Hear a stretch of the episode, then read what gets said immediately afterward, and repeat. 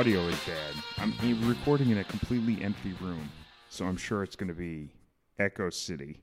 It's his new man cave, and it is as depressing as you think it is. Yeah, it's white walls. There's cracks in the paint. Um, I have generic blinds. Love those off white Venetian blinds. Yeah, on the upside, I have gym mats. So like, it can't be that bad, right? The only thing in this completely empty room is a workout bench and some weights. Yeah, and well, there's a rug and a desk. I mean, I'm on a desk right now. It's getting there. It's getting there, guys. I just assumed that your desk was your knees as you squatted on the floor. No, come on. I see you got something around your neck there. Oh no, we're not gonna put this in the podcast. I won a medal, guys. Uh, I won a video game tournament, second place. Second place. Nice. Playing what? Yeah. Well, Virtua Fighter. What else do I play? I won second place at a major regional tournament. Oh yeah, Jeffry McWild, the best, the greatest character of all. All I remember about him is I think he has dreads, and in what was it, Daytona USA, you told me you can make him uh, breakdance. Yeah, well, he's a he's a statue, and you can make him flex. It's pretty great. Cool. And uh, yeah, no, he's great. He wipes his mouth a lot, so he's definitely a great character. Mr. Oral Hygiene. Um, well, that's debatable, but I'd like to think it. I'd like to think he's got good oral hygiene. So we're talking about NXT. Do we know what that is yet? What's NXT? What is NXT? Alec, tell me, in the past month, what have you learned about NXT? Uh, well, there's no Sabbatelli and Moss in it, so that's one thing. okay, we, we got the, the prerequisite Sabbatelli and Moss. I'm gonna do it every time. I'm Alec Basio. I'm Tristan Marsh. There we go. I switched it up on you this time. This time you were the one who forgot. Obviously, a bunch of super important shit happened over the past month, Yeah. but I like almost jumped out of my seat when Kona showed up. I was so happy about that. I was so happy about that. Did you see his new hair? and then he hits on Charlie, and she's like not having any of it. Oh, it was great. It was awesome. Hold on, was it Charlie? I think it was Kathy. Yeah, that's fine. You can buzz yourself. It's all right. Self buzz is no problem. Yeah. Kona Reeves. Yes. His finest thing actually worked so good where she was like, Oh, what do you think about the fatal five way or whatever? And he's like, Oh, it won't be the finest. It'll be good, but it won't be the finest. And I loved it. What this last month of NXT has been about the new Dusty Rhodes Classic. Yeah. Strong emotions coming from Alec. Well, because I am. He's I'm super up with- excited to talk about the Dusty Rhodes Classic this year. Do you think that the Dusty Rhodes Classic exists to create single storylines? Because last year it was all about Roderick Strong joining the Undisputed Era, and this year it's all about Johnny Gargano yet again failing to become a bad guy. It's very weird how it works out that the big tag team tournament is just all about what can we get our singles guys to do. Just do a quick We run. could through. run through the whole thing. Yeah, it's easy. It was quick. The majority of it took place on one episode. I really liked that. I feel like last year they did like a maximum of two matches a show. It was like a month and a half long. And this one, first show, all four matchups. I really liked that. I did too. It made it feel like really weighty, and I almost thought we were going to see the whole thing in one episode, and I was like, "Whoa, really?" An hour and 15 minutes of just tag teams. Nothing else happens. I feel like one of the things that made it drag last year is by doing it in so many pieces.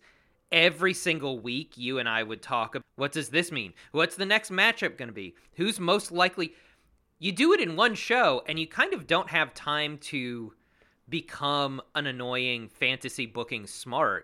You don't have a lot of time to think about what's happening because the show just starts and it's Aichner and Barthel versus Ricochet and Black. Oh, that's right. They were in it. Who was in it? the Aichner and Barthel. Yeah. I forgot. What do they call themselves? The Axis Powers or something? Or is that no, like even worse because the Axis powers is inappropriate, but, But that was already existed. tough. They call themselves the European Union because they're Oof. German and Italian. That's right. It's worse than the Axis Powers. Tristan, if we made a tag team, would we be called George Bush's Axis of Evil? we would need a third guy for that. Yeah, maybe, but we could get a third guy. An Iranian guy to be our manager. We'll just make Chris happy. We'll call RVD in there. you, me, and RVD. Okay, Ricochet and Black obviously win over Aichner Oh, yeah. and Barthel. Oh, but yeah. they put on a really great match, so you kind of aren't in that headspace. I find that I only do that kind of like thinking about the booking aspect when the match isn't that good. Yeah, no, I could see that. But when a match is good, it ends and I go, I wonder who's next. Like, what's going to happen? Yeah, Um, no. Seven great teams this year. Yeah. Uh, including one that was just cobbled together out of two singles guys and actually ended up being one of the fan favorites. Seven great teams. Yeah. You get it? Yeah, no, I get it. Because, uh, you know. Because there were only seven teams in the thing. There were seven teams, and there was enough time for me to get up and go eat during, you know, one of the intermissions that they had. I actually think you did yourself a disservice. Both of the Forgotten Sons matches this year were very good. Right, they beat um The Street Mustache Profits. Mountains too, didn't they? Yeah. That was fucking wild. The second they won, I was like, oh, they're going to the finals? They're losing. I don't know. You Well, don't know? You think that they're going to beat Black and Ricochet? Spoiler alert, Black and Ricochet won. And I think Black and Ricochet might take it all the way because War Raiders will then beat Black and Ricochet, and then Black and Ricochet can leave NXT. I completely agree. And I'm kind of pissed off because even though I think that Ricochet and Black have been doing really good and, like you said, kind of a secret fan favorite, Yeah, everybody loves him. They, he's like, oh, Allie and me or whatever. It's it's crazy. The cute little sit down spot, so cute. actually, I kind of would like them to win more than Ricochet and Black because they're at least a tag team. Two singles guys are better at being a tag team than an actual tag team thing is so overplayed in the WWE. That is that is true. But also, they're like two of the best performers in the world, so maybe you don't have the Forgotten Sons go over them. Right, and don't forget that singles guys are really strong in general. I mean, all you need is a ten year old child, and you can just take the championships at WrestleMania. The second you get over uh, like 270 pounds, you don't need a tag partner. We'll see. I know Ricochet's eating a lot of donuts, so let's find out. Ricochet comes out and he's just like Yokozuna. Yeah, he's he's just a giant fat man. He goes to climb to the to the top turnbuckle and the rope breaks. That would be great? he, Question go- mark. he goes to reach up and is beginning in the spotlight and he can't raise his arm above his head. He's got that cone of light, and his hand, when he does that, kind of leaves the cone of light. And if he came down and he was holding a piece of pizza, or a chicken wing or a big turkey leg. we're not fat shaming because we think that that would be cool. Yeah, well, We should we should mention that. Also, it's like a cartoon, guys. It's not like a real fat person. real fat people are awesome wrestlers. Some of the best. Also, even when they're not wrestlers, like they're fine. Yeah. I'm a real fat person. It's fine. Did you say you were a fat person? No, I am. I'm still I'm still would consider my I've got a big I got a big belly. You've been getting in shape though. Whatever. You could be in shape and be fat. Let's run through the eight teams and their qualifying matches. The first match was Ricochet and Black versus Aichner and Barthel. Even though I just said that I didn't like that Ricochet and Black were going to clearly go all the way as two singles competitors, I was really glad that their first match was against a very new team because it kind of made it work for me. Yeah, and it was very entertaining. And uh, Aichner got to show off his cool acrobatics, but also Barthel didn't look like a total goober, which was fun. Oh, I thought that it was a really fun match. yeah, it, it's nice that they're actually booking this comedy bad guy team as a strong team. Are they supposed to be a comedy bad guy team? Uh, they are when I look at them, so I don't know. I don't know if they're supposed to be.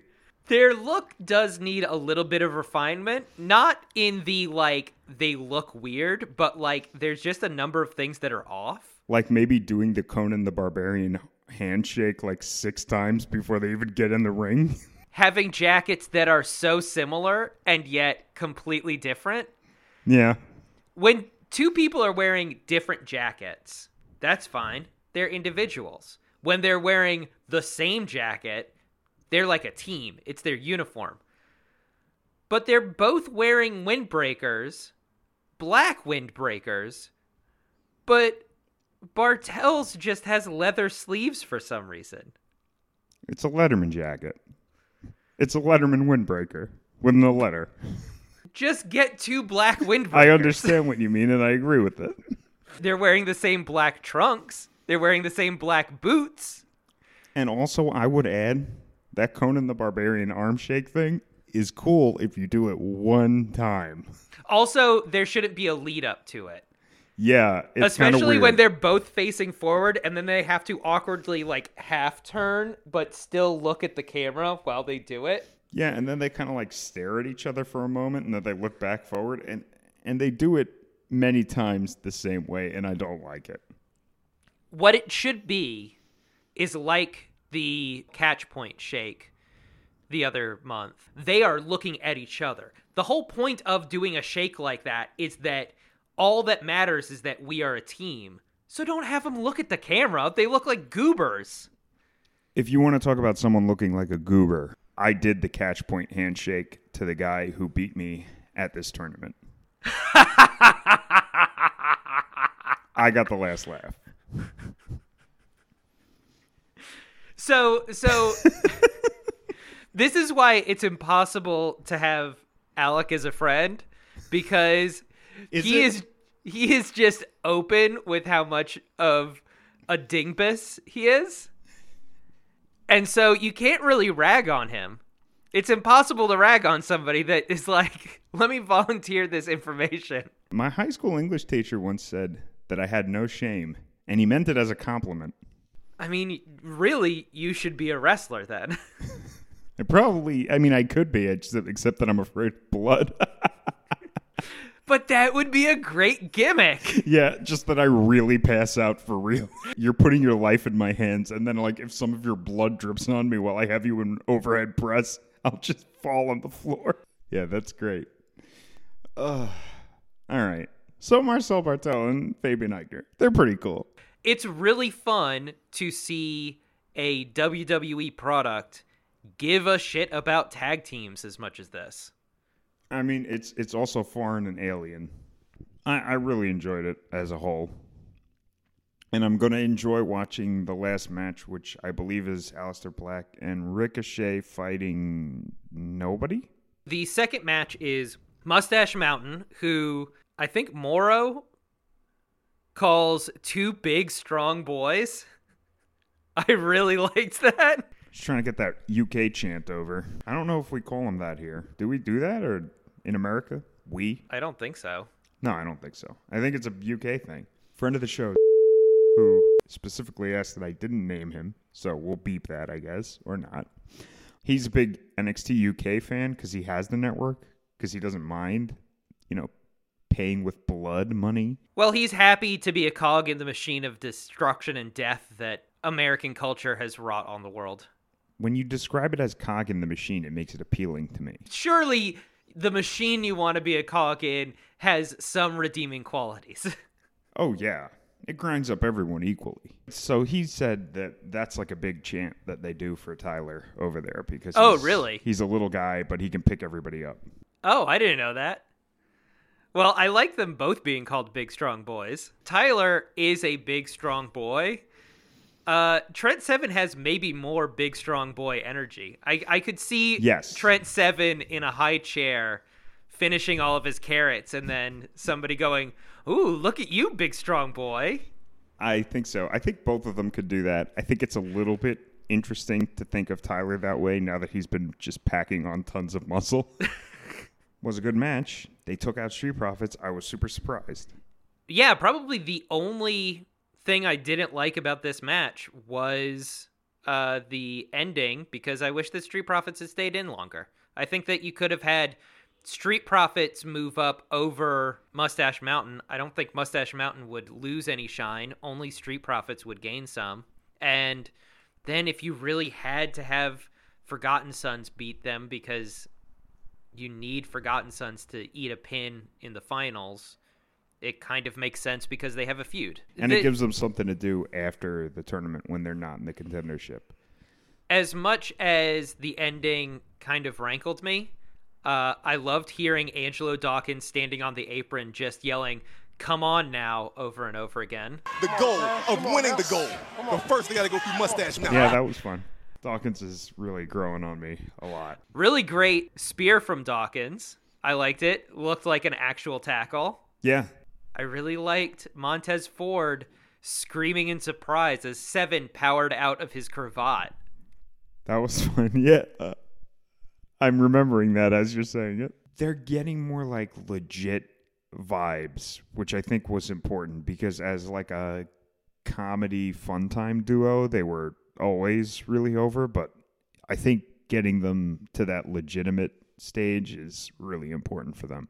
it's hard to do big steamroller as a comedy spot i think that that's why dawkins has been getting over a bit better now because he doesn't have to act goofy and then destroy somebody he can now just kind of destroy somebody Yeah.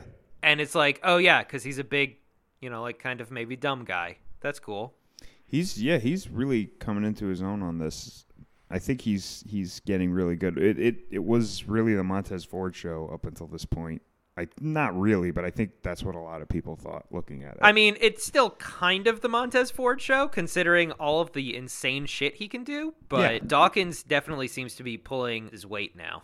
yeah, it's important that you know he looks like the heavy in the group, and they are doing that. They're doing a really good job of that. In this first round of the Dusty Classic, we also have the Trashmen versus Donny Blorch. Did you watch Yeah, the Invisible Men versus Donny Blorch? That was uh, disappointing to watch. I could you imagine the fact that that Oney tripped, just tripped on the ring and just fell into nothing, and then just like pinned himself. It's crazy. Amazing. No, I actually really liked this match. I gotta say. I'm sure it was really good. I just you know I kept getting up and eating. It was good. It was a good match. I like that. Actually, Forgotten Sons were doing a little bit more wrestling and a little bit less of their really stupid mean mugging. And I think that the mean mugging is just not. It's horrible. And the less you can do, the better because it's just not good. Jaxson Ryker might be the weak link here. He Weak link. absolutely is. He absolutely is because his mean mug is the worst of all three. His mean mug is the worst, and he seems to do the least in the ring when he's wrestling. I like that he also looks like he's the biggest, toughest, most badass of the three of them. And he he's spends his incredibly cut, but that's all he has going for well, him. Well, he spends the entire time outside of the ring yelling at them, and they're in there doing these wrestling moves, and then he like slaps a guy, and it's like that's like he does not look good when he does that. It doesn't look like he's gonna just beat the shit out of everybody. It looks like he's mean mugging with stupid face, and he can't. He all he does is slap people, but he's like three hundred pounds. What the hell is this? I felt it was so apropos. In the next episode, Kona Reeves comes out. After he leaves, all three Forgotten Sons come out. I think Steve Cutler goes, They forgot about the Forgotten Sons. But Blake and Cutler, we're going to make sure they remember next week. I could just see Ryker fading away in the background. He had to bring himself like forward just to say, "Forgotten no more." Uh, do unto others, guys. Do unto others. Yeah, guys, don't don't forget that part. Don't forget the worst part. Do unto others. What the like that is? I feel like he's gonna start being like, "I helped, I helped, Yeah, guys." I think he is gonna do. You that. remember? And Forgotten Sons is maybe gonna be a cool jumping off point for those two guys. I hope so. They're gonna be able to ditch the POWMIA jackets. No, because again, as I keep I reminding really you, I hate that. I hate that. Steve Cutler was also in the military. I I know, but I I really hate that. But look. hopefully, when only one of them is in the military, they do drop that gimmick. I really hate that gimmick. It's so bad. And then they drop Ryker, and then he could be a singles guy. Look at him. He looks like the next uh the next Dijak, only he's gonna have the total reverse the total reverse effect on me.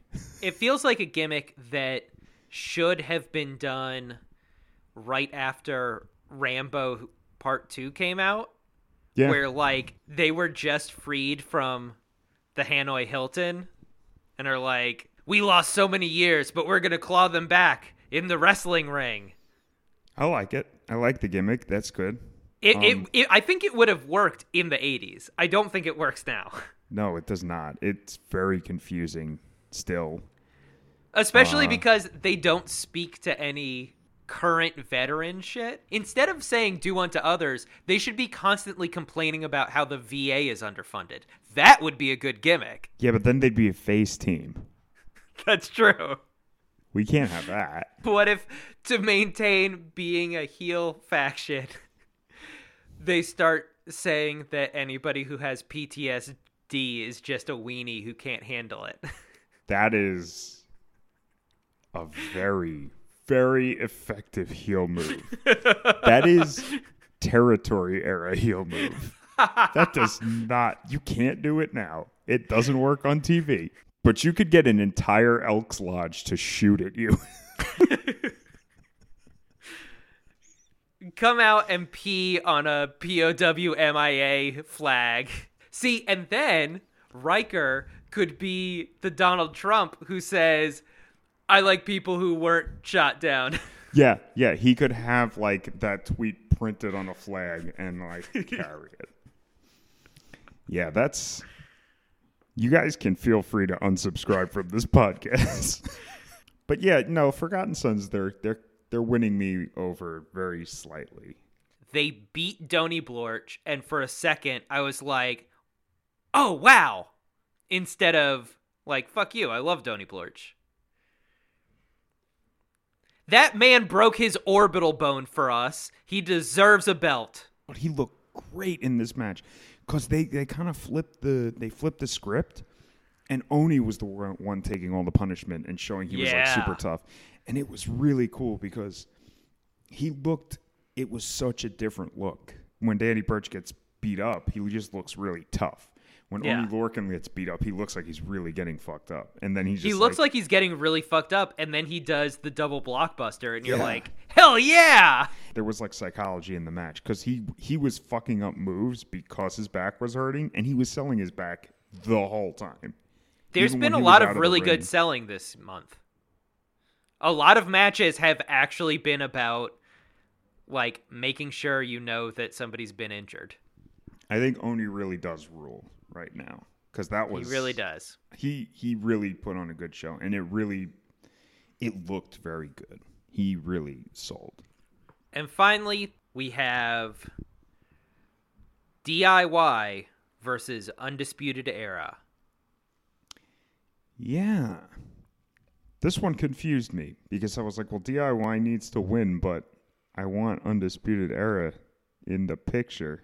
I feel like this booking was out of necessity because you don't want Undisputed Era to win again. But then you look at the at the teams that you have in it and you go like who's going to beat Undisputed Era and people aren't going to have an issue with it? Donny Blorch? Uh maybe. Like there are a bunch of maybes, but DIY is the like we can pull them out in round 1 and nobody's going to flip their shit. Yeah, there were two. There were two teams. It was DIY and then Black and uh, and Ricochet because they have beef with them. Yeah, so that sure. would make sense too. And that was the whole reason. Like they came into the thing in their little like promos. They were like, "We have unfinished business with Undisputed Era," and then they get knocked out of the tournament. But Black and Ricochet just love each other and they just want to keep going. oh my god! When they came out and they did the music, oh my god, It gave me tingles. it did.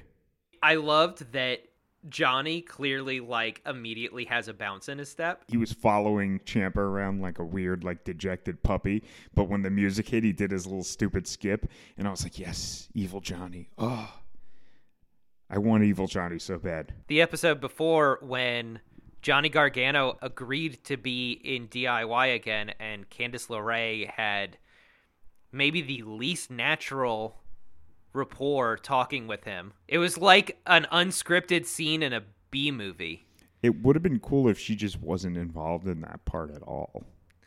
It would be really cool if she was doing anything. I'm not a huge being the elite fan, but I have been watching it a little bit recently. There, there's been a bit that they've been running where Joey Ryan is getting beat up, and then some guy comes out and saves him, and it's the Young Bucks, or it's like just anybody comes out and saves him. And then they always ask him, Hey, where's that blonde girl you used to hang around with? How come she's not protecting you? And I think that they're even like making a comment like, What the fuck's going on with Candice? Well, it kind of worked for the revival. Maybe they can secretly bring Candice back to relevance. The only thing that I could think of is that they're either trying to get her to sign with them or they're just trying to get a big push for her on. WWE. They're just going to continually flirt with the idea that they want to hire people so that the WWE pushes them. they should do that for her because it's it's fucked up. This this storyline, she had so much potential. Dark Candice was around for a week and a half, and Dark Candice looked awesome, and I wanted more of that. But now it's like not dark Candice, it's like tweener Candice. It's like rock and roll Candice. Whatever. They're still giving her nothing to do, so all she can do is go, Really, Johnny? Really? Really? And Yeah. he goes, You just gotta trust me. You just gotta trust me. And then there's five minutes of them just saying that back and forth to each other. Yeah, it was pretty cool. I mean, like, it was definitely Yeah, like, that was great. you know, I've watched Birdemic before, so the the DIY thing though, it was so great, and it just made me so happy, and I love that everybody was so happy with it, and and it, I was just like so pleased. I I, I went crazy for it. There was also this moment that kind of feeds into uh, the next round. Johnny Gargano flips to the outside, and then everybody's cheering for him. And he takes a moment to like soak in the adulation, and then the camera cuts, and Ciampa is just in the middle of the ring, like punching, I think Kyle O'Reilly in the head. This is exactly what Ciampa told you is the reason that you guys broke up in the middle. You were too concerned with how much the audience loved you to actually do the work, you fucking idiot. Undisputed Era, they're bad guys, and they cheat. They were the good guys in this match. DIY was evil for for the duration of this tournament, guys. My dreams came true, and DIY was bad and evil.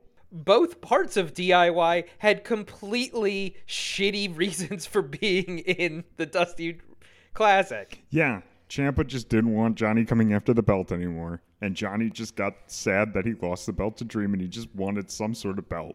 Gargano wanted revenge. Yeah, but that's well I'm I'm playing it off like we didn't know what was going to happen like we didn't watch it because that is the part that really disappoints me. NXT did a hell of a fucking job fast tracking the DIY are back together storyline Yeah. for this after they got poached by Raw and SmackDown. Yeah. I think that they found credible reasons why both of these people wanted to be in a tag team again. And Yeah. like fucking Ciampa gets to actually say when you're on Raw or SmackDown and you're fighting with me, we beat the champs. So what the fuck is wrong with you? Like why why are you fighting this, baby? Yeah. We're meant to be together. Lemonade out of lemons, I guess. This also led to Dream becoming North American champion. But, you know, that's one of the great things that came out of it. The Forgotten Sons go up against Mustache Mountain and win. Forgotten Sons beating Mustache Mountain. It was a great match. This kind of casts a shadow. I was really excited because, hey, the Forgotten Sons are finally clicking. This is awesome. But versus DIY or Black and Ricochet, they aren't going to fucking lose. Yeah. if Mustache Mountain had won, or even if Street Profits had won, instead, like if Street Profits had beaten Mustache Mountain and then beaten Forgotten Sons, I feel like both of those, there's the maybe. I think there's still a maybe with Ricochet and Black because I think that the Forgotten Sons I think win. you're insane. No, I think they might win because of uh, Ryker interfering on the outside, because of some sort of weird strife that they're going to throw in between the two of them, because of this weird belt match that we're going to talk about probably at the end of the show. It's bad booking to get good booking, which I kind of understand. You want the takeover match to be the best match it can be. And that's going to be Ricochet and Black versus the War Raiders. I don't think that they're going to put the Forgotten Sons in there and It becomes a squash. War Raiders kill them in a second, but then another tag team steps out to like beat the War Raiders down after the match. And it's like setting up a storyline. Ever since the War Raiders came out with all those Viking Game of Thrones guys, the War Raiders kind of suck. you just hate that that entrance. That entrance soured me to them so much. Not to discuss something that we've spent probably 20 minutes last time talking about. We don't about. need to. The episodes are on the internet. You can listen to them. You can hear it all. You know my opinion now. Uh, to take a small detour, Yeah. Uh, I've got to clarify, I think, something that I was talking about last month. Mm-hmm. Um, Bugenhagen. I fucking hate Bugenhagen. But did you get did you get like feedback? Did you get like nasty feedback? Yeah, Really? our man Chris emailed us. Really? Oh, he likes Bugenhagen. I want to hear this. I think he just likes Bugenhagen because they're from the same state. That's I mean, that's that's a very good reason to like somebody. But He says There's more. Bugenhagen is from Wisconsin and awesome. You should praise him monthly now. I think I'm gonna I'm gonna I mean I like him because I've been watching more of his weightlifting videos. And he's been eating giant cloves of raw garlic while he works out to help with blood flow. And it is really funny. That's very funny. I, I think I like him a lot. I think if he came out and ate a clove of like a, a bulb of garlic before a match, I would like him so much more. Right now, I hate him. I think he's willing enough to get himself over that he will eat garlic in the ring. And I want him to do it. I think he's really fun that way. I'm going to have a lot of fun with him in the future. This is perfect because this means that I can finally do something that, because of either stature or uh, inclination, have never been able to do in my life. Which is, I can finally bully someone.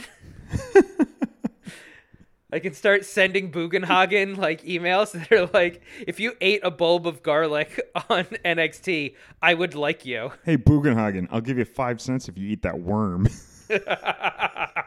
no, I was being a little glib before. Uh, I want to reiterate. I fucking find this dude so annoying and I hate him, but I do want to see him on TV.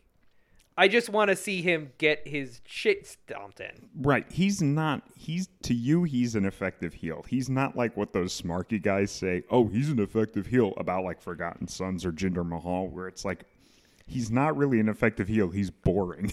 We're booing him because he's boring, not because he's good at being a bad guy. But We actually want him to go away. Yeah, Bugenhagen for you, he is actually good at being a bad guy for you. It's it's why I tried to say that he's like an Elias for me. Where like when Elias shows up, everybody cheers and takes out their lighters. They're happy to see him, and then he starts singing and they start booing him. Oh, this guy is awesome. I fucking hate him. yeah, but I think I think Bugenhagen can be a face for me, especially if he eats raw, especially if he eats raw garlic in front of me. Oh, if he eats raw garlic, I will I will act I know that I said that that was me bullying him, but I I would actually be very impressed about that. He's done it. I've been I've watched him like with plates of it and honey. Like he eats honey while he's working out because it also helps with blood flow or whatever. Like it's crazy. He's a nutcase. He's, He's a like real fitness nut, and it's new age pretty hippie. cool.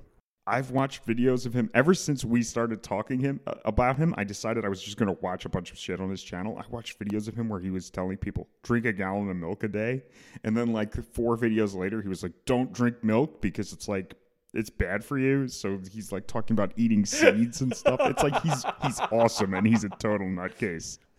So he's going to show up and be like, "You should eat 6 raw eggs a day." I read about it. Cholesterol is bullshit. It's not going to do anything. And then like a week later it's like, "I just got back from the doctor. Don't eat eggs, guys. Cholesterol is bad. It's going to kill might- you." I mean, that might be a cool gimmick for him. But like honestly, he's already got a great gimmick. It's just fun. Like he's got an outside of the ring gimmick that I can relate to him on, and I actually am kind of liking him That that for it. gimmick, by the way, happened to me last month. Yeah, I don't think we Your talked about cholesterol scare. Yeah. Yeah. So how's that so, going? I haven't been back to, for them to test my blood again. So I went to the doctor for a checkup, and I'm expecting, you know, every other time I've gone to the doctor, they call me, they go like, "Oh, your cholesterol is like a little high, but it isn't anything to worry about." So I'm like, "Okay." And, and literally, that's all the doctor ever says to me. They go, "Your liver functions great, kidney functions great, salt isn't too high, you know, you're doing fine." So a couple days later, I get a call from the doctor and they're like, "We got to talk because your cholesterol." And I'm like, "Oh yeah, you know, it, it's a little high." Like doctors have always told. My doctor goes, "No, if you were five points higher on cholesterol, I would get you on medicine immediately because you are close to the risk of, at your age, which is not old, Right. um, having a stroke or a heart attack." And I was like, "Holy shit!" yeah. Yeah. She's like, yeah, yeah, yeah, it's bad. So you gotta, you gotta cut it out with the cholesterol. You gotta do more cardio. Maybe so don't eat eggs every day. I had started eating an egg or two every day because Yeah, don't do more that. Protein. that is what I originally was like. Oh, that's probably why my cholesterol is high. Finally, one day I'm making my little protein shake, and I go, oh, um, I got the whey protein. That should have like a little bit of cholesterol in it, like you know, maybe five percent, maybe ten. At, Yes, at that's close to mine. Yes, that's Yeah. what mine has. So I'm like, I, I wonder how much this has. I turn it around. It's thirty percent of my daily allowance of cholesterol in it. Not only that, when I go to the gym, I do two Yeah. scoops in my shake. So basically, for a month, because of the the eggs and this poisoned protein shake, I was basically getting 150 to 200 percent of my daily allotment were- of cholesterol. You were giving yourself heart disease. yeah, yeah, yeah, yeah, yeah. I never considered myself like queer in any way, but I'd like to think that I have a kind of non-traditional um, relationship with my gender, and I always felt a little like, oh, maybe I should try to put a word to that. Maybe I shouldn't. I am a cis man. I am a cis man now because if you accidentally poison yourself by taking too much protein powder and giving yourself heart disease because you didn't bother to check the label. if you do that, you can only You are be a cis definitely yeah, yeah, yeah. It solidifies that fact. I did the thing. I did the thing that that we do, which is try to give myself a heart attack. Yeah. So So that this was is fun. the real reason you don't like Eric Bugenhagen. Because he's all about fitness and finding healthy ways to be fit, regardless of whether or not those ways are necessarily healthy in the beginning. or if they're completely contradictory. No, No. I really just hate him because he feels like one of those guys that thinks he's super radical. Yeah, you uh you should definitely check out his YouTube channel. So now Finally- let's finish up the Dusty Tag Team Classic. Finally, last match of the the Dusty Tag Team Classic. Eric Bugenhagen is not involved, strangely, even though we just talked about him for 20 minutes. yeah, well, we're cutting a bunch of that out, I'm sure. DIY versus Ricochet and Black. Everybody's playing with resistance bands now. Have you noticed that? Yes, they love resistance bands because it makes it it's it's something to do with my hands. I need something to do with my hands. It was really funny when Johnny Gargano was doing it because he was transfixed by it. He was Yeah. really having a blast. It's even funnier when Black is doing it because it looks so out of place. Yeah, he's he just goes full dork. He's really trying to maintain his like focused anger face, but he's also He's playing with a bright, colorful band. yeah, very strange. this is a great match with psychology layered on psychology. In ring psychology, out of ring psychology, it all clashes. The the e- the ending of the match tells a completely different story than the actual match. they play around with who's getting beat up and who's getting injured and team dynamics and is DIY back whole again and it, it looks like they are and it looks like everything's going great. They do the meeting in the middle. They do all their shit. They look like they they're tagging in great. They're they're able to take advantage when they can. Johnny gets injured and Ciampa just plays it off, does all the work himself and does great and it looks like DIY is really killing it and and there. And on the other side, it's can these two singles guys get along as a tag team? And it looks like they're doing it. They even do like the goofy spot, the double sit down. It's very cute. I loved the double sit down. It was incredible. You know why. I loved the double sit down? because Ricochet looks at Aleister Black when he's sitting down for a second before he sits down. He does it afterwards too. Yeah. He sits down and he's so excited. he, oh yeah, he was looking for approval. He's like a, a fucking black lab. Hey, look, we're both sitting down. Isn't this great? I think it was on Raw when they had a match. They both did their signature pose. Black bounced off the ropes into the cross legged, and Ricochet bounced off the ropes into his like Yeah. hand on the ground superhero pose. Which makes sense because they're two singles competitors. Ricochet is finally like, no, I just realized we're on a team, so we should both do the same thing.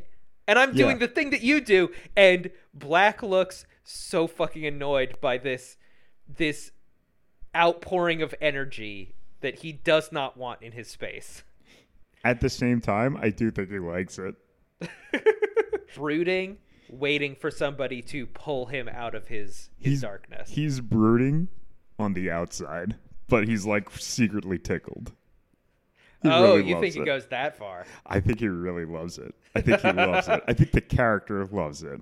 When they're in that like five man that we're going to talk about, he he nods and smiles at Ricochet two times before they even start the match. He mean mugs Velveteen Dream. I thought you guys were kind of on like I thought okay there was terms like now. begrudging respect. Fuck that guy. But he looks at Ricochet and he's like, "Hey, my little buddy, They, my guy." I think that I think that, and especially this DIY match, I think really made them look like a really solid tag team as well.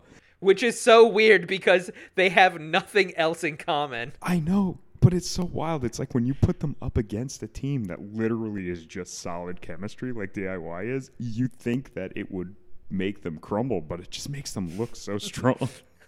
There's some great chiclet work from Johnny Gargano. yeah. But, uh, oh my god. But the wow, you really had a, a I love there. the chiclet stuff. And later, Velveteen Dream, we're, we may forget to say it, but in the five man, Velveteen Dream spits out like a full ass chiclet. Unchewed, not broken out. It's amazing. I love chiclet shit. Ever since ever since that Bobby Roode match that we saw live, and I was like, wow, it looks like he lost a tooth. Johnny Gargano, just like when they went up against the revival, his knee gets injured. He can't go on. Ciampa comes out, acts like he cares, goes on to try to win the rest of the match.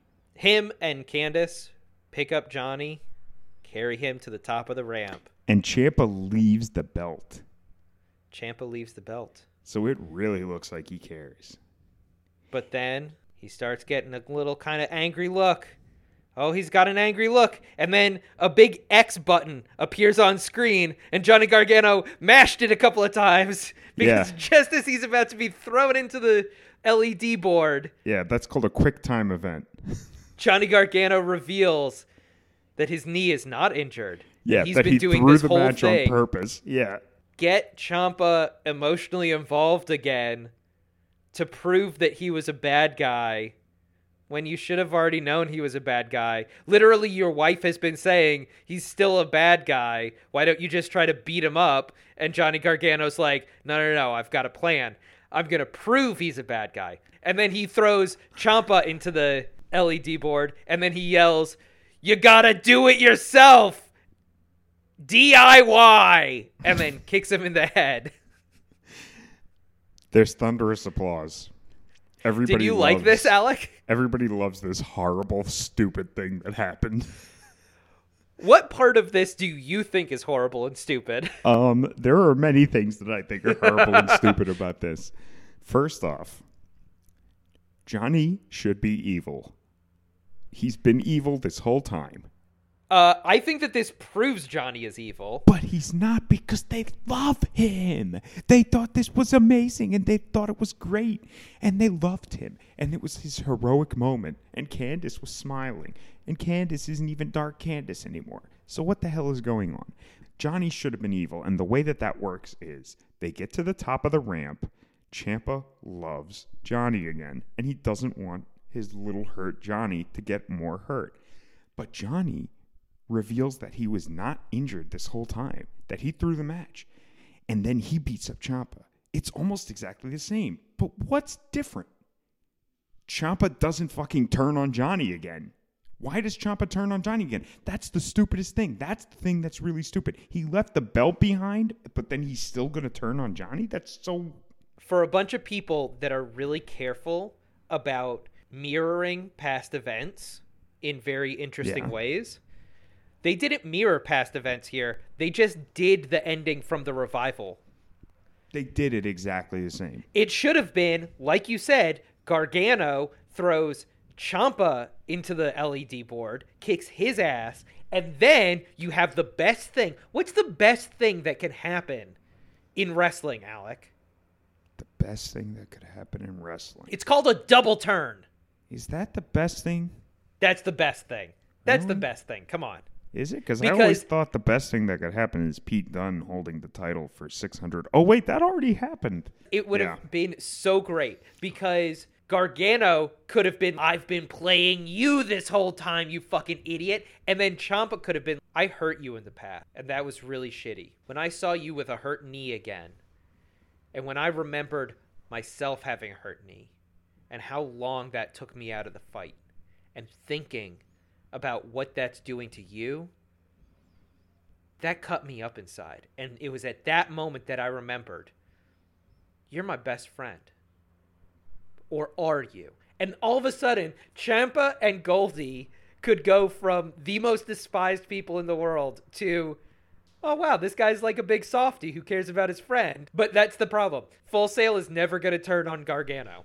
I know they love him too much. He's their Jesus figure. It's totally insane. They love him too much. It's it's crazy. He would have been a great bad guy. When he came out with DIY, there are people in the audience yelling, We love you, Johnny, which is such a fucking slap in the face to Ciampa. It's like a slap in the face to Johnny too, because he turned evil to do this. it would have been so cool because you could have even done evil Johnny versus evil Ciampa, and it could have been two factions. They could have been gathering like bad guys to their sides to like have a big war. with Black and Ricochet like fighting against all of them. Like this is garbage. I hate all this that's happening. We need to like get NXT under control. You know, only Lorcan and Danny Burch are, are helping out Black and Ricochet, and they're the good guy stables. And then we have like, I don't know, we have like an X Men story or something. It's like Magneto and Mister Sinister versus each other, and then like the X Men have to get in the in the middle of them because they're gonna they're gonna like fuck up the world. And then they call on the Morlocks, aka Undisputed Era. Oh yeah, because everybody knows the Undisputed Era is a face team at this point. I really liked them invading Velveteen Dream's interview when Velveteen Dream proves just how much of a bunch of vanilla midgets they are. yeah, they're just a ton of weenies.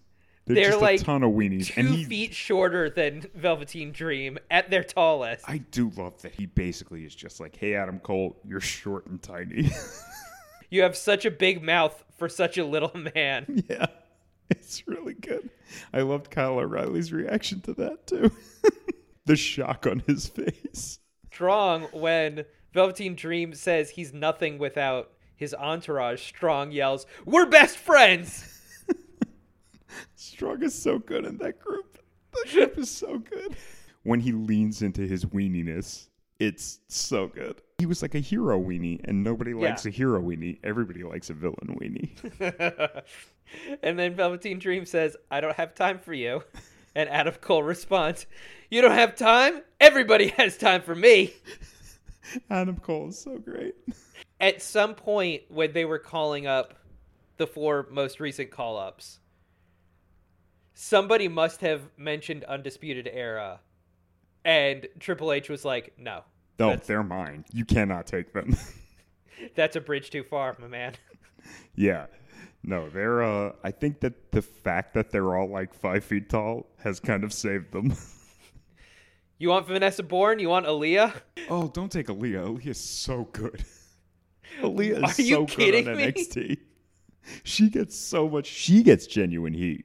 She's not boring. She's pretty boring. Vanessa Borne is killing it.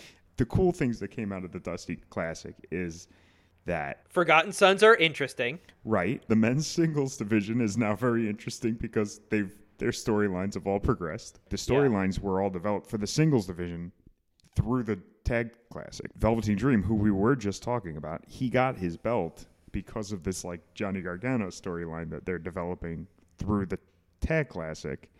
And it's great. It's awesome to see him with a belt. because the Dusty Classic took up so much time, a lot of stuff had to fit into packages in between Dusty matches.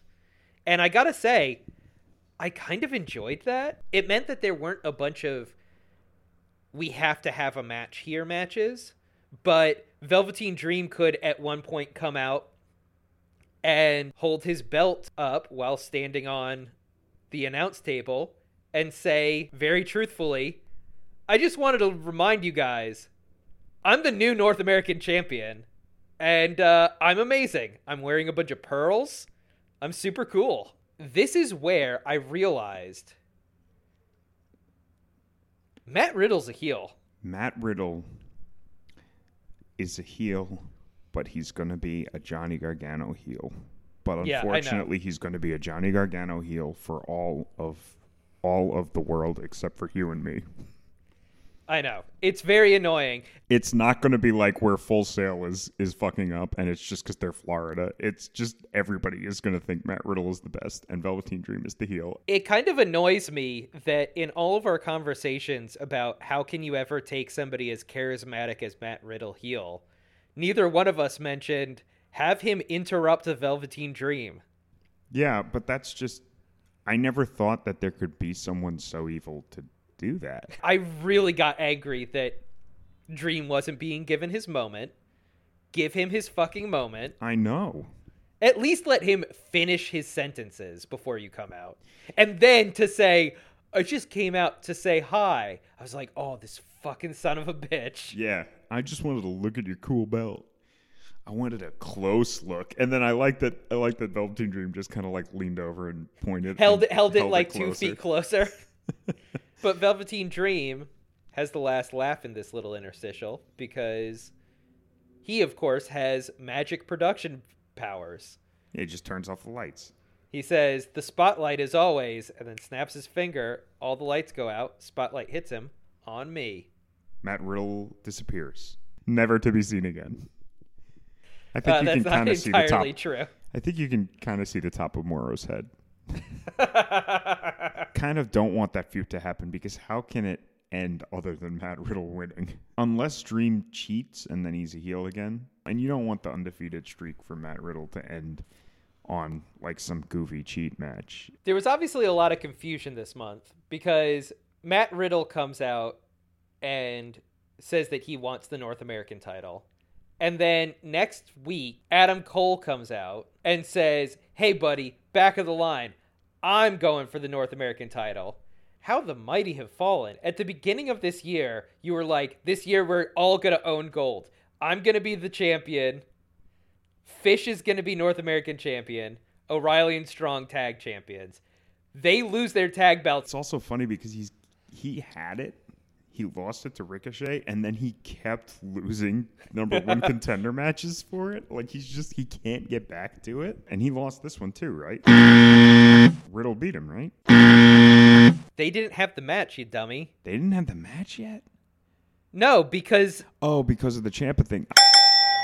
I'm because I'm remembering like spots that happened, but that was in the five man because they were both in. yeah, yes. Also, Johnny just gets the cut to the front of the line. He lost. The, he lost so many times. He can't beat Ciampa. Keith Lee and Dijak match. Yeah. Did we already make the? I mean, like everybody's seen the joke already. I know we're all supposed to be like Triple H has a New Japan account, and like yes, it was very funny when Osprey versus Ibushi did it. They they were more anime, but I gotta say, usually when they just do a New Japan thing, I think both of us are kind of like, haha, Triple H has a New Japan account. I liked this because it's one of the few times that they're it's better if their bigger philosophy actually kind of works. I want to bring Keith Lee to the main roster and have him do a uh, Hiromu Dragon Lee match with Braun. I could see Keith Lee doing that. I don't think I could see Braun doing that. I think Keith Lee has legit talent in that way. Clearly, and by the that way, was an insane joke because Braun. I mean, he did that kip up once, and everybody was like, "Whoa!" Meanwhile, Dijak has been consistently doing insane, stupid shit that's going to drive his legs up into his chest one day. But, like, hey, man, he's killing it. I can't believe it. But yeah, no, it was funny that it was literally shot for shot a copy. I'm, I'm sure, like, anybody who's listening to this show is probably on Twitter. You probably saw the jokes a month ago, so this is stale. I'm excited to see their takeover match. I'm going to call it now. I'm excited to see their tag team. Who can beat War Raiders? Uh, I know who. Move aside, big, giant, athletic guys. We're bigger, gianter, more athleticer guys. You want to see two big, strong boys. You've never seen two big, strong boys until you've seen Massive Mountain. They could be just called Massive Mountain. They could call themselves Giants. The New York Giants. They could call themselves Giants. they could say, We're the New York Giants. they could come out eating a bagel. what they should do is get a, a little bagel bite. When people are like, "Why are you eating a bagel bite?" Be like, "No, no, no. This is a full size bagel. I'm just that big." I'm just a giant. That's pretty good. That's a great gimmick.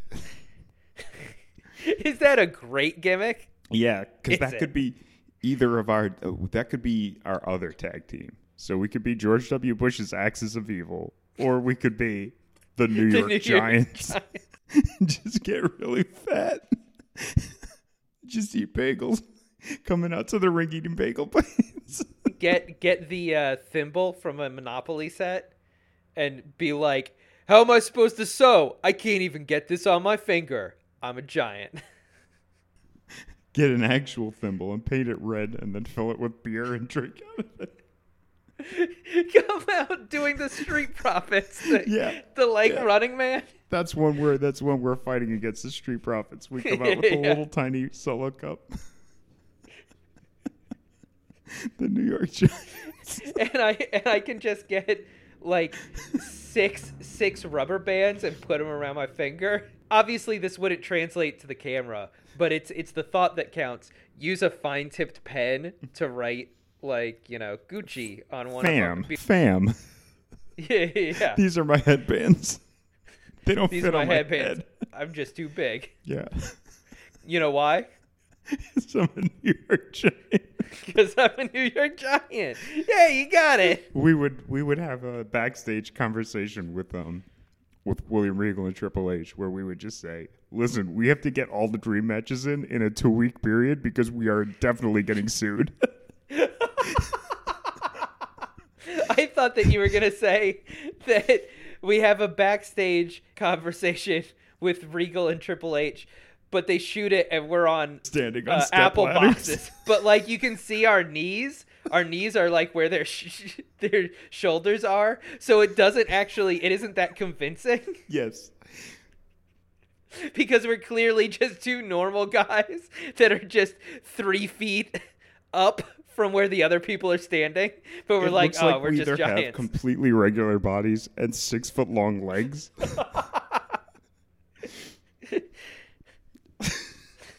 we're like Dhalsim. We're the New York Giants. okay.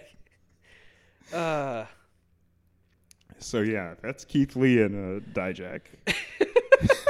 oh shit. That's the stupidest thing we've ever said. This is this is Um, what people want to listen to the podcast for. They want to hear us having a good time. The women's division. Yes, it's pretty cool. It's fucking killer right now. It's pretty fucking cool. Starting off, Aliyah and Borne defeated Conti and Xia Li, and I fucking flipped off my TV. Really? I just love Xia Li so much. I don't want her to I I love don't want her to lose. I thought it was really cool when she wrestled Mia Yim. She's got was such big legs. Yeah, yeah, yes, and and, and like they were two giant, like like giant, like cool competitors that were like strong and big. I want to see Xia versus Bianca, like really bad. Oh my god. Xia Li is really fucking cool. I love how much she's able to get her wushu stuff over as something that actually does shit. When you look like It's that, really you could get fucking killer. anything over. I think she just looks Probably. great. She's got a giant like strength power look. She looks so cool. I don't think actually that Borne and Aliyah winning is like the worst. No, it's awesome because they're hilarious bad guys and everybody hates them and it's great. Borne is doing really good. Always. Yeah, ever since ever since she figured out that she could chant shout cheer for me, which she didn't even do. She didn't even need it. No, she did something better this time, Yeah. which was she had Conti in the corner and got to a four and a half count and then backed off yelling, I heard you! I heard you! It was pretty good. I mean, I know that that's like the most basic heel shit you can do, but uh she's really hitting it out of the park. Yeah.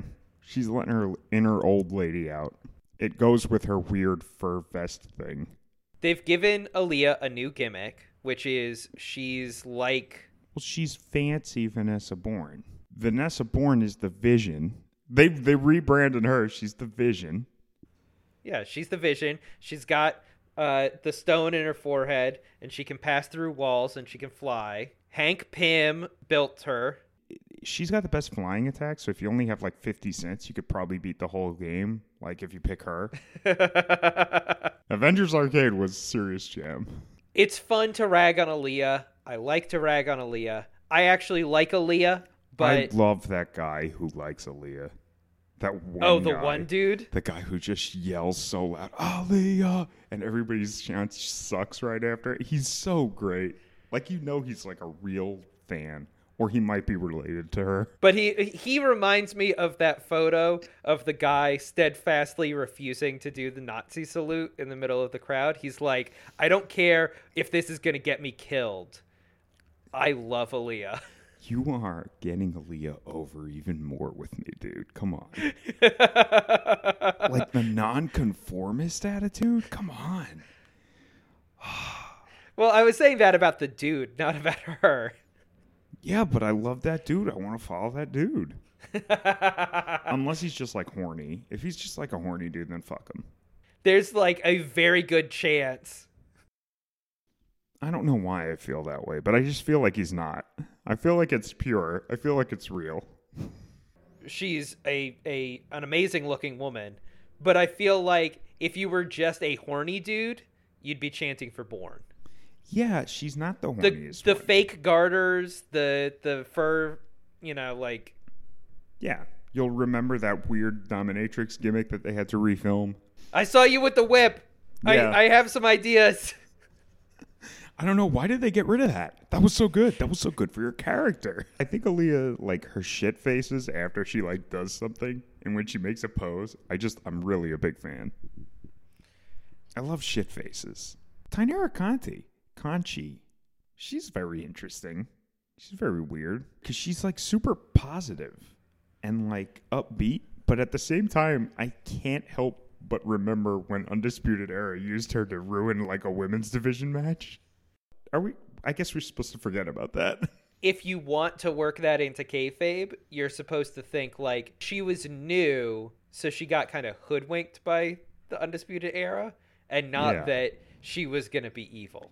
But I think for a while she was evil, and now she's just very happy. But she pulls off being happy pretty well. She lip syncs her entrance music a lot, which I find weird. I don't know. There's a lot of weird stuff about her, but she's pretty good.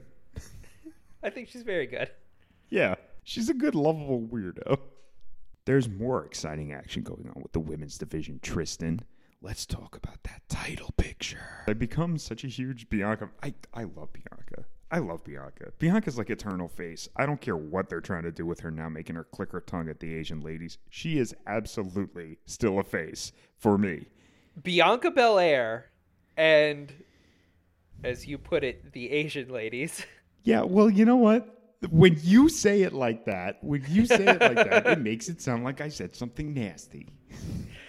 We we're supposed to love those two because they're so happy and fun, and one of them comes out in a cute teddy bear mask. They have all three of them have the most organic backstage I want to get into a fight right now energy. It's pretty great. the first time you saw Bianca Belair and Io Shirai just fighting in the hallway, it wasn't that stilted kind of like, well, you say that to my face.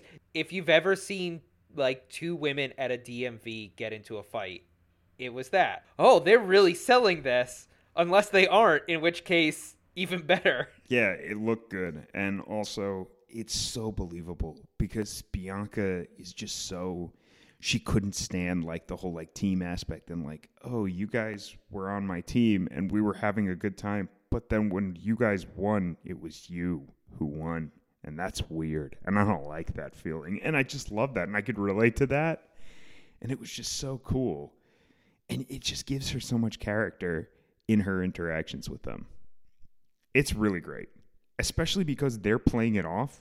Kairi and Io are playing it off the exact opposite, where they're saying, "Oh, it's cool that we're in this match together. I like it. Um, you know, Io, it, it's her time, but if it comes down to it, I will fight her for it. I think the best woman will win, and like that's like great.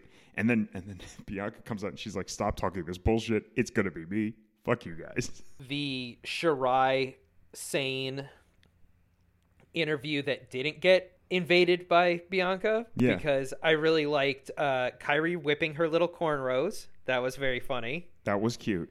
I think that the thing that makes this work so much is that Io Shirai and Kairi Sane are both unstoppable baby faces who are happy in the face of certain defeat. You know, like they're just like always going to be chipper.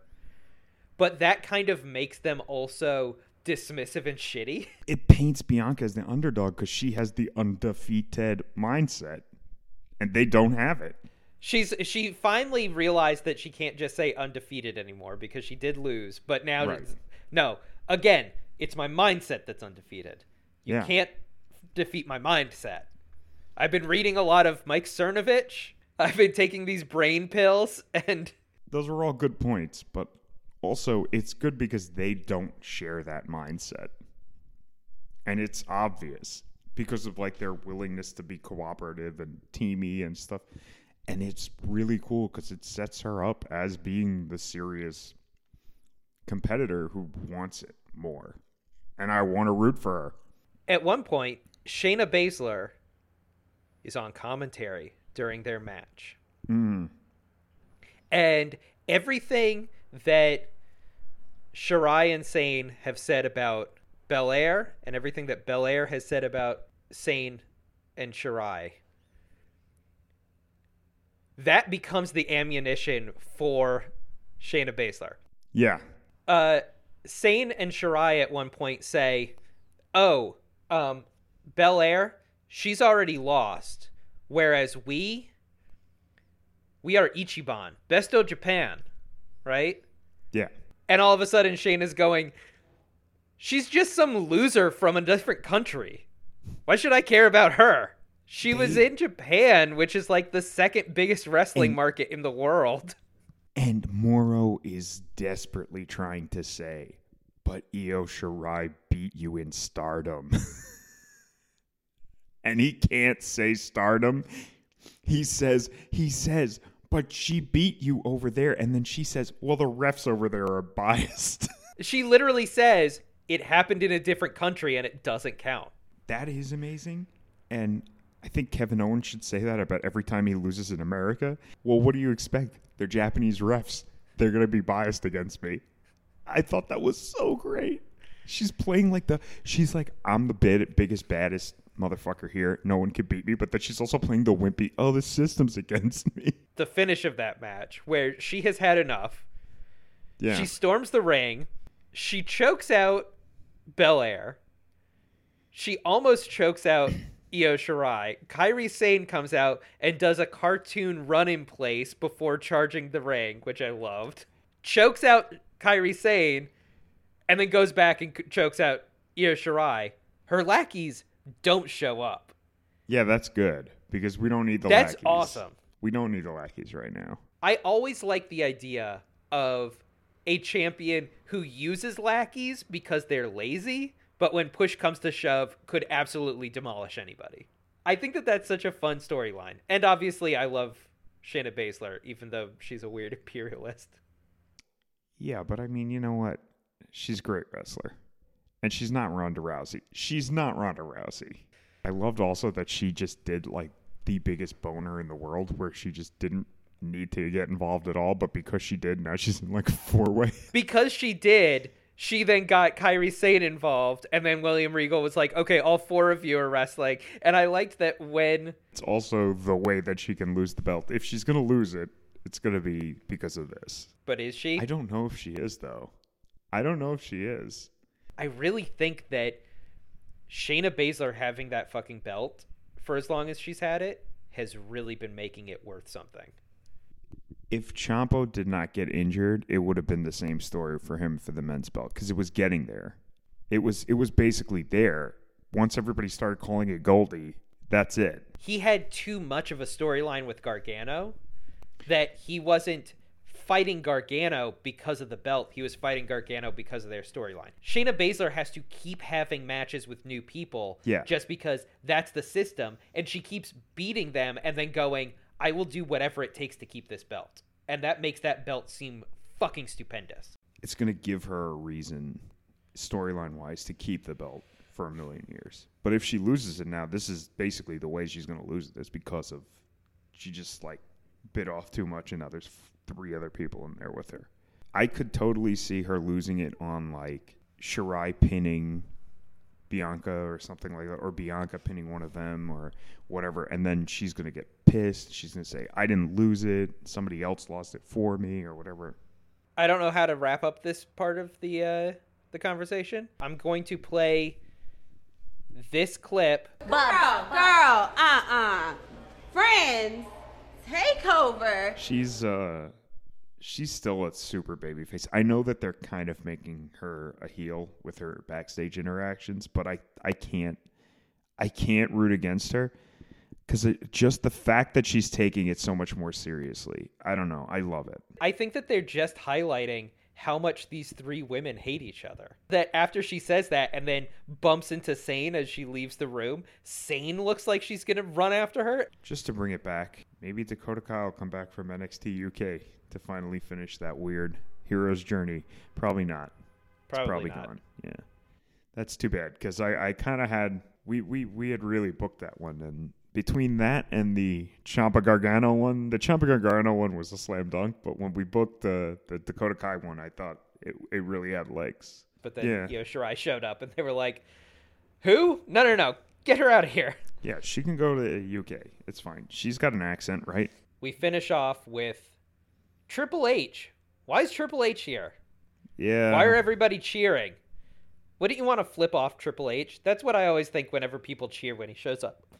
I don't know. I don't feel like I could flip him off. I think he's hilarious. I would flip him off just because when I think about it, I would never flip off Regal. Obviously, was- Regal is yeah. a a oh, big oh, teddy course. Yeah, he's the best. Uh, I would.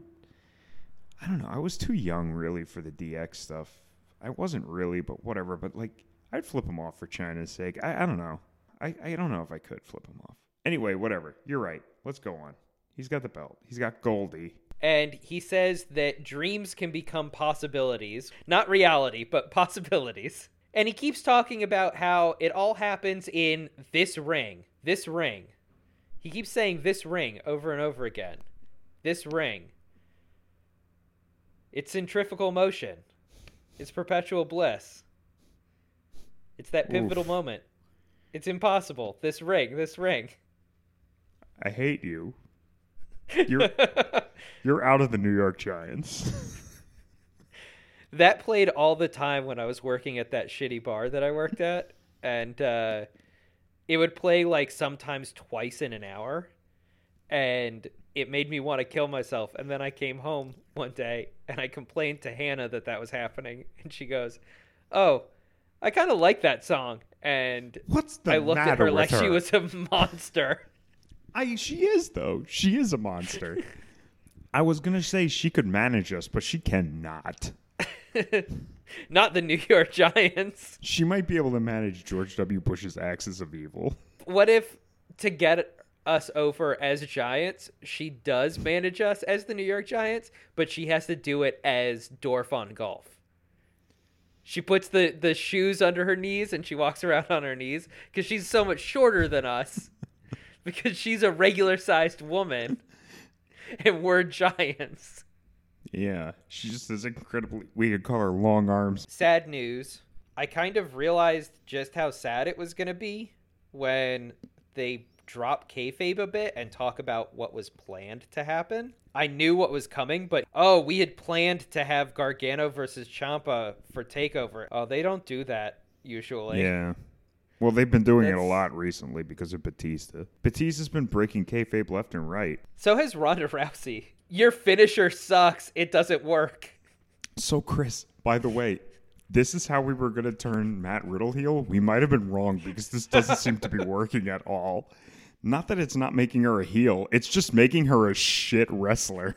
I told you we can't kill the business. She is going too far. She is legitimately just calling wrestling fake, which is not what we were proposing. It sounded like what we were proposing until we clarified, but yeah, wow. no, it sounded holy like what you were proposing until we clarified. But it definitely was not what I was proposing. I did not intend Oh, really? Matt Riddle to come on to the. Yeah, really. You can go back and listen. Yeah, Ciampa's injured and he had to vacate the belt. The package almost made me cry. Where It's he's really uh, sad. hanging out with his kid. Oh, he's got a little baby. The doctor is talking about how uh, I've never seen any athlete go through this many surgeries, and it's clear that he just like loves what he does and wants to get back to doing it as quickly as possible. And you're like, oh, buddy, you're gonna kill yourself. Don't do that. Yeah, I know. It's the neck, too. So it's like, God, please don't become a Paige. they actually say at one point you see how there's this uh there's this compaction here if he had taken one hit right there he would have been paralyzed and you're like oh wow i'm glad he didn't take that hit then jesus christ Yeah. No, it's just, it's bad. Neck stuff is so bad. I really hope he's okay. And he's got a beefy neck, too. It's not even like. Ugh. to be fair it sounds like this guy had a fucked neck and it was gonna Yeah. happen eventually No, that's true. That's But- true. That definitely is what it sounded like.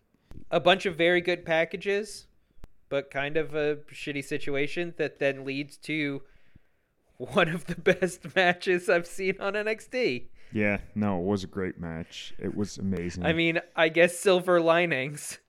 I don't think that I would say that I'm glad that Ciampa injured his neck. no, but I am glad that we got this number one contenders match, and we could have had that if you had just stopped forcing Johnny into the the main title slot. Why?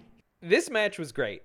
It's Black and Ricochet, Yeah, Matt Riddle, Velveteen Dream, and Adam Cole. From the very beginning, I saw those people and I thought it was going to go one way, and it did not go that way, and I'm so glad it didn't. Yeah, I was thinking. What did you think? Who did you think was going to win? I thought that it was going to be Matt Riddle over uh, Adam Cole because I thought that Velveteen Dream needs to get a bunch of good shit in, which he obviously did. Uh, but he already has a belt, and Aleister Black and Ricochet are already going to be going up against War Raiders, so they don't need a second match. Um, and I assumed that Adam Cole was there to geek out to Matt Riddle. I thought that it was going to be Matt Riddle over Aleister Black or Ricochet, one of them. And that was going to lead to their tag team problem that they were going to have that caused them to lose the match. I also agreed with you. I thought it was going to be Matt Riddle because I was like, oh, strap a rocket on him. And then you know that protects Dream because you don't have to have Yeah. Riddle and Dream. Um, but now we have an interesting situation because it is Adam Cole, baby. He told you. He won, and he immediately starts running away and yelling, I told you. It's pretty great. And I have to tell you, I'm so happy with this result because I was getting a little concerned that Adam Cole was actually getting overshadowed by all these like hot, cool talents. And as far as Undisputed Era goes, like Fish has been out with an injury a lot, so it's excusable for him. The tag guys, Strong and O'Reilly, have been doing great. And it's okay that they're losing. But Cole is like, not only did he lose like a lot, and he's been losing all of his number one contender matches for the North American belt, all the new guys are like overshadowing him with these crazy matches. Like Matt Riddle is going nuts and and Ricochet just can't be topped and you know everybody just has some sort of great flair and his whole thing is he's just like I'm going to hide for a minute and then come in and like Ushigoroshi you and then run away. He can't win for shit until it's a multi man match. Yeah. He just is king of the multi man match. You put a ladder match or uh, a fatal five way, he's going to clean up because he knows how to roll out of the ring, not tap because somebody else is going to break it up, and wait until somebody's gloating and kick him in the back of the head. Yeah, it really works Which out is so good. funny because he loves gloating and getting kicked in the back of the head. It was also fun that he took it, he pinned Ricochet. So that still might contribute to the breakdown, the tag breakdown, if that does Maybe. happen. I But it doubt might not. We will know by the time this gets edited. So, uh, did they break down? No, they beat the Forgotten Sons and are going to take over to take on the War Raiders. I'm really happy for Adam Cole. It's just great because he is such a little piece of shit, and he really. you remember when they for all showed up and we were like, I don't know if I want uh, Redragon and Adam Cole to be friends. I love their feud so much. I loved the O'Reilly and Cole feud. I had no clue that it could be this good for them to be friends. This is very, very fun. I don't watch enough indie wrestling because I'm sure they were friends at some point there, and it was great. I just really love all of the little things that Velveteen Dream does to show how much he's learned every single time he Oh, gets yeah. in the ring with Black. He does one extra thing, and this time it was jumping over a leg sweep and then rolling into the fireman's carry to attempt a Death Valley driver. And you go like that that's not like when those two guys first fought. That isn't even like the second time they fought. He he's always showing you I'm getting better. I'm getting better and someday you're going to say Aleister Black who. It's going to be Velveteen Dream 100% of the time. I Yeah. fucking love that. He's always sold, not just like in his selling, like when he gets hit, but he's sold when he's in his offense. He's always sold like an, a late 80s kind of wrestler. Like he just has like a classic look. He does a lot of wobble legs punches. that I really love. Yeah, and the way that he throws punches, the way that he's like torso is like stiff when he does certain things, when he gets hit. He's, there's just something timeless and classic about him that is just really great. And that combined with finally he's just getting like a million spots in these matches. He is just he was the star of this one and it was awesome. He obviously couldn't win it because you don't want to put two belts on him, but he came out as a star. I think everybody loved everything that he did. For the first half of this, I was going, Adam Cole is definitely losing because he keeps getting beaten up. And then in the second half of the match, Adam Cole might win this because he's been a part of like 90% of the moments so far. This was almost entirely about Adam Cole. Yeah. And even when it was about Adam Cole getting his ass kicked, it was still about Adam It's going to be a great highlight reel before Yeah, the match yeah. at Takeover. They're just going to cut it all so it looks like five different matches that he had to wade through to get this opportunity. Yeah, he's going to have a spot with each guy. He's going to have two one where they beat him up and one where he beats them up. He waits until Ricochet does his stupid leg pin and then puts his arm in the air because he's gloating, then just kicks him in the back of the head and one of the most frantic pin attempts I've ever seen. It was just beautiful. Yeah, he was desperate as hell. It was great. What do you say? Cole wins, Johnny wins. I mean, you kind of have to go, Johnny. I feel like I could see. See, I, Cole I winning. feel like you have to go Cole because I feel like it feels wrong to give Johnny the belt if he doesn't take it from Ciampa. I know, but he just did so much shit for the past like year and a half. I feel like they're just gonna put it on him just because he did so well, and he's like put it on put it on him for like a month so that yeah, they got to could get him to lose it and go- Yeah. up to the main roster. They're gonna put him on Raw with the belt for like one or two matches to show that he's like the champ. Then he's gonna lose it on NXT and then go to Raw full time. and then be lost to the Negaverse. He will fade. Uh, he will die. He will. I was gonna say he will fade to black, but we'll Wrong we'll save that until Aleister disappears. but I don't think he will. I, I honestly think Aleister might not disappear. He's gonna appeal to the Randy Orton crowd. Aleister has enough of an edge that even as a small guy, somebody's going to take a shine to him. Whereas Johnny Gargano, he deserves the spotlight, but he's not going to get it on the main roster. They're going to go, you know what's going to be perfect for you? Uh, two and a half years wrestling on main event. The only guy that Johnny has ever wrestled with that ever looked like he was possibly going to outclass Johnny was Humberto Carrillo. And outside of that, Johnny has had stellar matches with everyone. Maybe Andrade might have outclassed him once or twice, but I don't know for sure. I feel like those matches were some of the best. This whole like beautiful storyline, Andrade started the whole thing. It's great. Johnny Jobless. Johnny Jobless. It used to be Asuka, R.I.P. Asuka. Oh, I know she's dead. She literally has a Twitter campaign right now where she's photoshopping her face onto uh, WrestleMania Yeah. yeah, I saw that. Because they haven't announced the match for her yet. So I'm so sorry. Uh, who would have ever thought that she would go to the Shadow Realm? I think of them as just dying. They're just like sad. It's like, oh, they're gone. In the arms of an angel. I do that stupid video game thing. I press F to pay the respects or whatever. That's what I think of whenever I think. I just see them go to the main roster and I just think F. Asuka could do no wrong, but she's she's passed on. She can do no wrong. almost. She just can't do anything now, which is sucky. but it's because she's dead. She can And do when- no wrong. She can do no right. when she comes back from the dead, it's going to be great. And by comes back from the dead, you mean is signed by AEW? Yeah, probably. Or is threatened to sign with AEW and then all of a sudden is women's champion for like 300 days.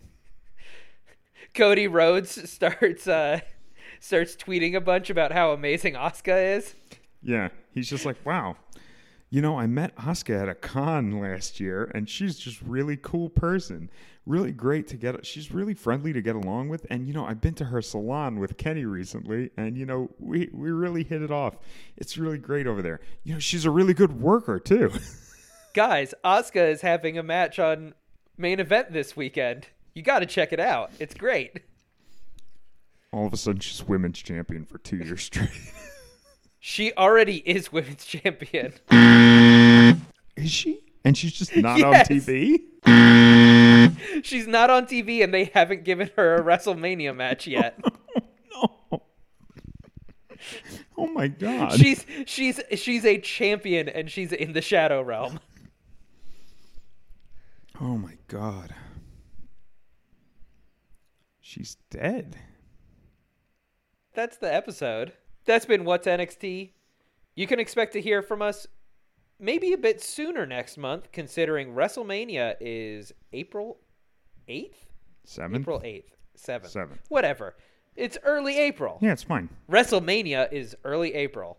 And April Annihilation fighting game tournament in Cherry Hill, New Jersey is April 13th. That's the date of the the virtual Why are numbers so hard, Alec? Well, because that one is actually like a whole weekend long. Oh, but okay. you guys only need to care about April 13th. That's the Virtua Fighter tournament. You can watch that. I'm organizing it. I'm also entering it, and I hope to God that I place well. So Oh, hey, if we're doing a self promotion, By um, Tristan shit. Alec and I are going to be at Splania Mania, WrestleSplania's WrestleMania event, and I'm going to be there selling my comic book. Come out and buy my comic book, guys. Yes, buy his comic book. It's really good. I have one uh, issue of it, and I really love it. There's a great joke about social workers that pops my girlfriend, who is a social worker. You can contact us at what's nxtpod at gmail.com. I'm at enemy of both on Twitter. I'm at VF Harpoon, and you can also talk about to this month's episode by using the hashtag New York Giants. But you got to spell out New York. Just No the- NY Giants. Do no, New York do NY Giants. Giants. Do whatever the football guys are doing. I want to see if they'll see what it is. You can listen to us on Apple Podcasts, Google Play, and Stitcher.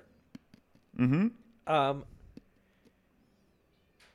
check in. What? How do I always? I, I forget Yeah, our. tune in next stupid- month to find out what's ne- tune in you know, the following month to find out what's next. What's NXT?